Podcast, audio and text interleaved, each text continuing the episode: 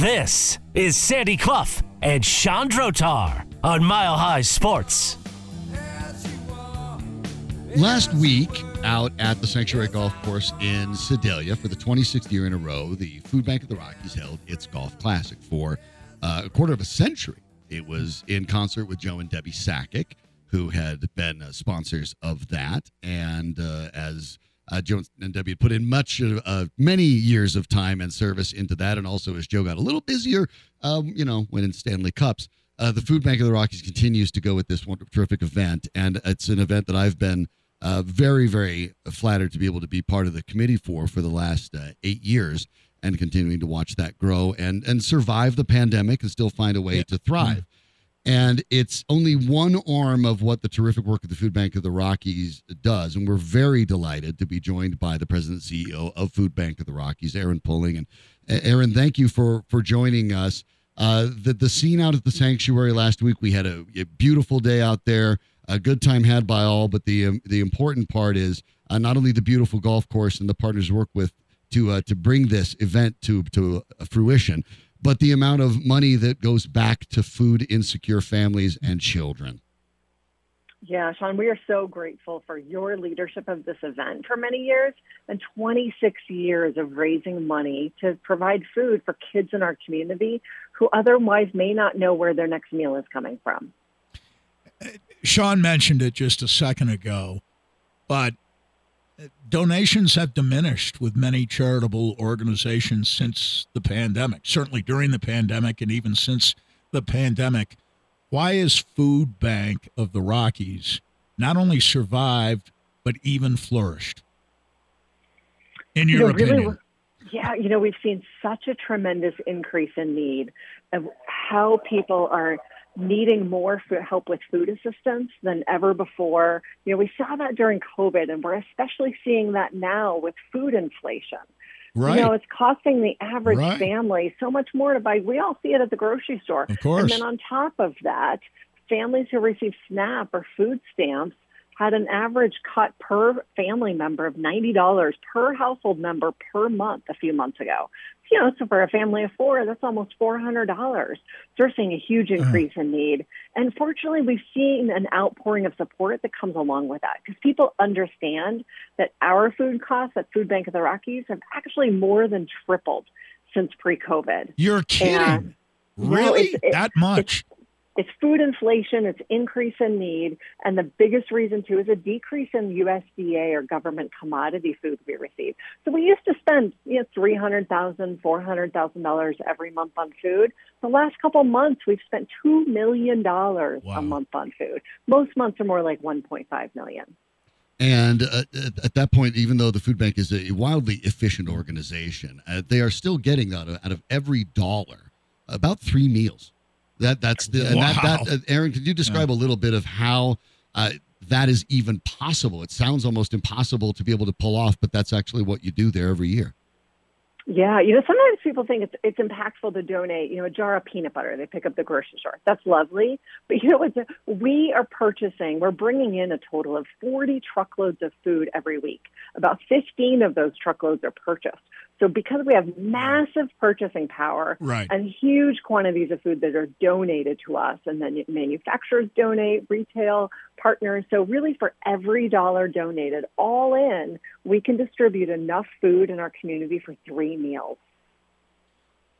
We're so used to having splits in our society today and tensions within uh, communities, but it seems as if an organization such as yours really does bring people together. And I, have noticed it with a reaction to uh, the Maui fires, and I, I, certainly notice it with uh, your organization. Uh, I've uh, known people who have been closely connected and done work for uh, your organization, and uh, you you see these people, and they can be from different backgrounds, but they they're eager to contribute and they're eager to serve. And your organization is one of the most important uh, in not only the city, but in this region because it does seem to bring people together in a way that very few other entities are able to do nowadays. Thank you, Sandy. I think it's really that, you know, the power of food, the power that Yeah. food has to bring a family together, to bring a group of people together. And it's, I think we all recognize when we're able to put dinner on the table for our families that not every family has that opportunity. Even some people, many, many people we serve are working one, two, three jobs, working Yes. to make ends meet.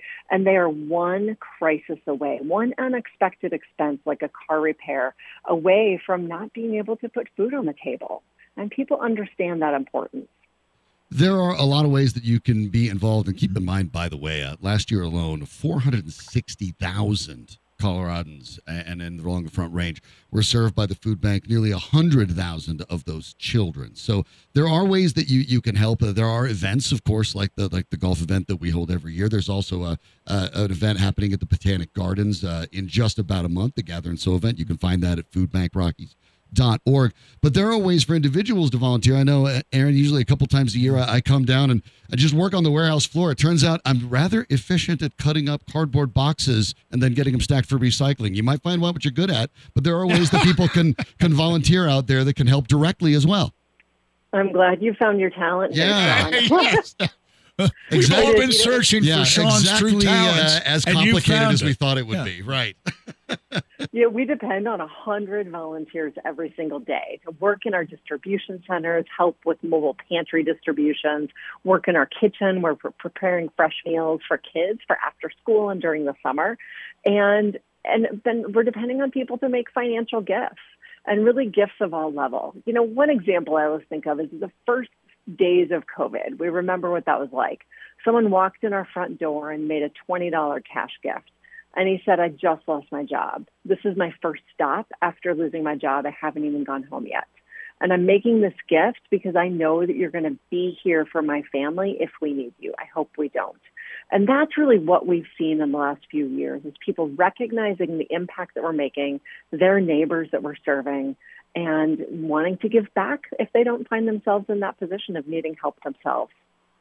We're talking to Erin Pulling, the president and CEO of the Food Bank of the Rockies. Obviously, we're coming into, uh, and it, it's it comes rather quickly into the holiday season. You're looking at that uh, many of those holidays where families are trying to get together, and that food insecurity at times also No, increases. even But- Labor Day. yeah, Labor Day but there are also uh, some fun events that, that tend to happen at the, the food bank too. That uh, we you put together more opportunities to volunteer, whether it's in groups, uh, whether it's something that your company can put together.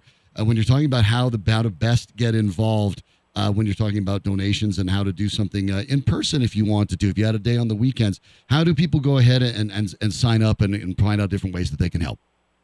We make it so easy to sign up to volunteer or make a financial gift at foodbankrockies.org. You can sign up for one shift to volunteer and come on in with your kids, kids over age Mhm. like 10 or so, welcome to volunteer in our distribution center with a parent. And it really makes an impact. When you see that food going out the door and how we depend on the generosity of our communities in terms of financial gifts and gifts of time to make that happen. It is a remarkable organization. I've been delighted to work with it for a, for a long time. I don't see that ending anytime soon, uh, even if that does mean I'm out on the floor cutting boxes because otherwise I'm terrible at stacking things, which is kind of embarrassing, but that's the way it is. So thanks, Erin, so much. Thank you so much for all the work Thank you've you, done. I know that it's uh, since you've come into this role at the food bank, you know, it's been a whirlwind. You came in at a very challenging time in, in, in the in this in this situation for nonprofits uh, when it comes to this particular situation with food banks. Uh, your stewardship has been very, very valuable.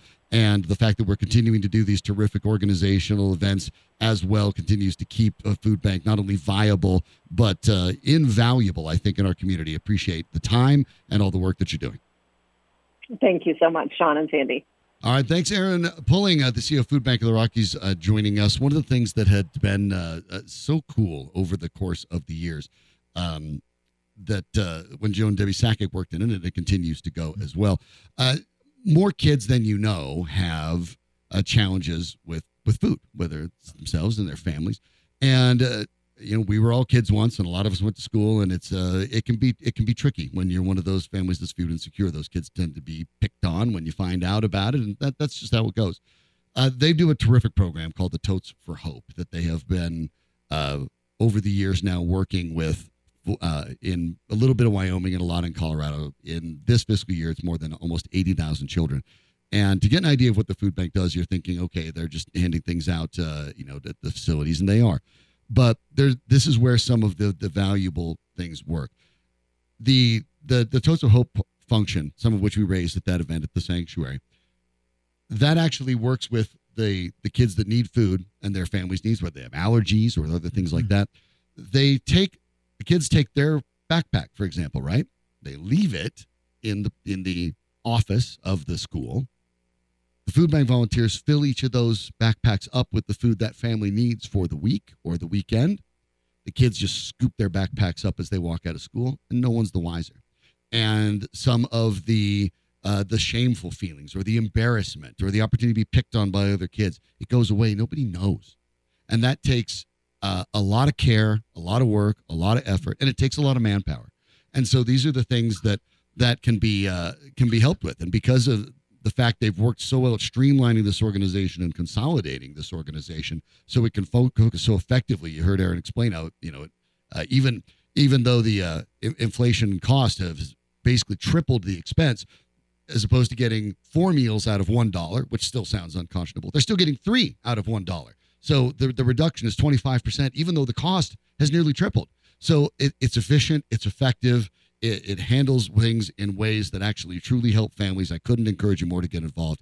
Foodbankrockies.org is the site. And if you're interested in participating in a next year's event, be the same thing. It'll be next August at uh, Sanctuary, by the way, which is um, at, at one point Golf Digest had ranked as the 48th best golf course in all of America. And the only way to play it, it's private, is to be part of a charitable event. And thanks to the Sanctuary for hosting every single one of these uh, for the last 26 years as well. So it's a special thing to be a part of. Absolutely. And uh, Erin is a class act. Uh, the work and uh, you know I've been at uh, a few of the uh, uh, banquets that, that, through Mhm. the years that have been held after the uh, golf tournament, and it's what an assortment of people that you get to meet. It is, uh, yeah, it's it's a pretty impressive group. And the other, the, the event coming up, I mentioned Gather and Sow. That is going to be easy to get to. It's at the Denver Botanic Gardens. You can go, Yeah. to, you can go in and buy tickets to that as we speak, and uh, uh, they'll be working to raise money. And if you're a, foodie, uh, yeah, uh, six of the top chefs in Colorado will be actually getting the organic food.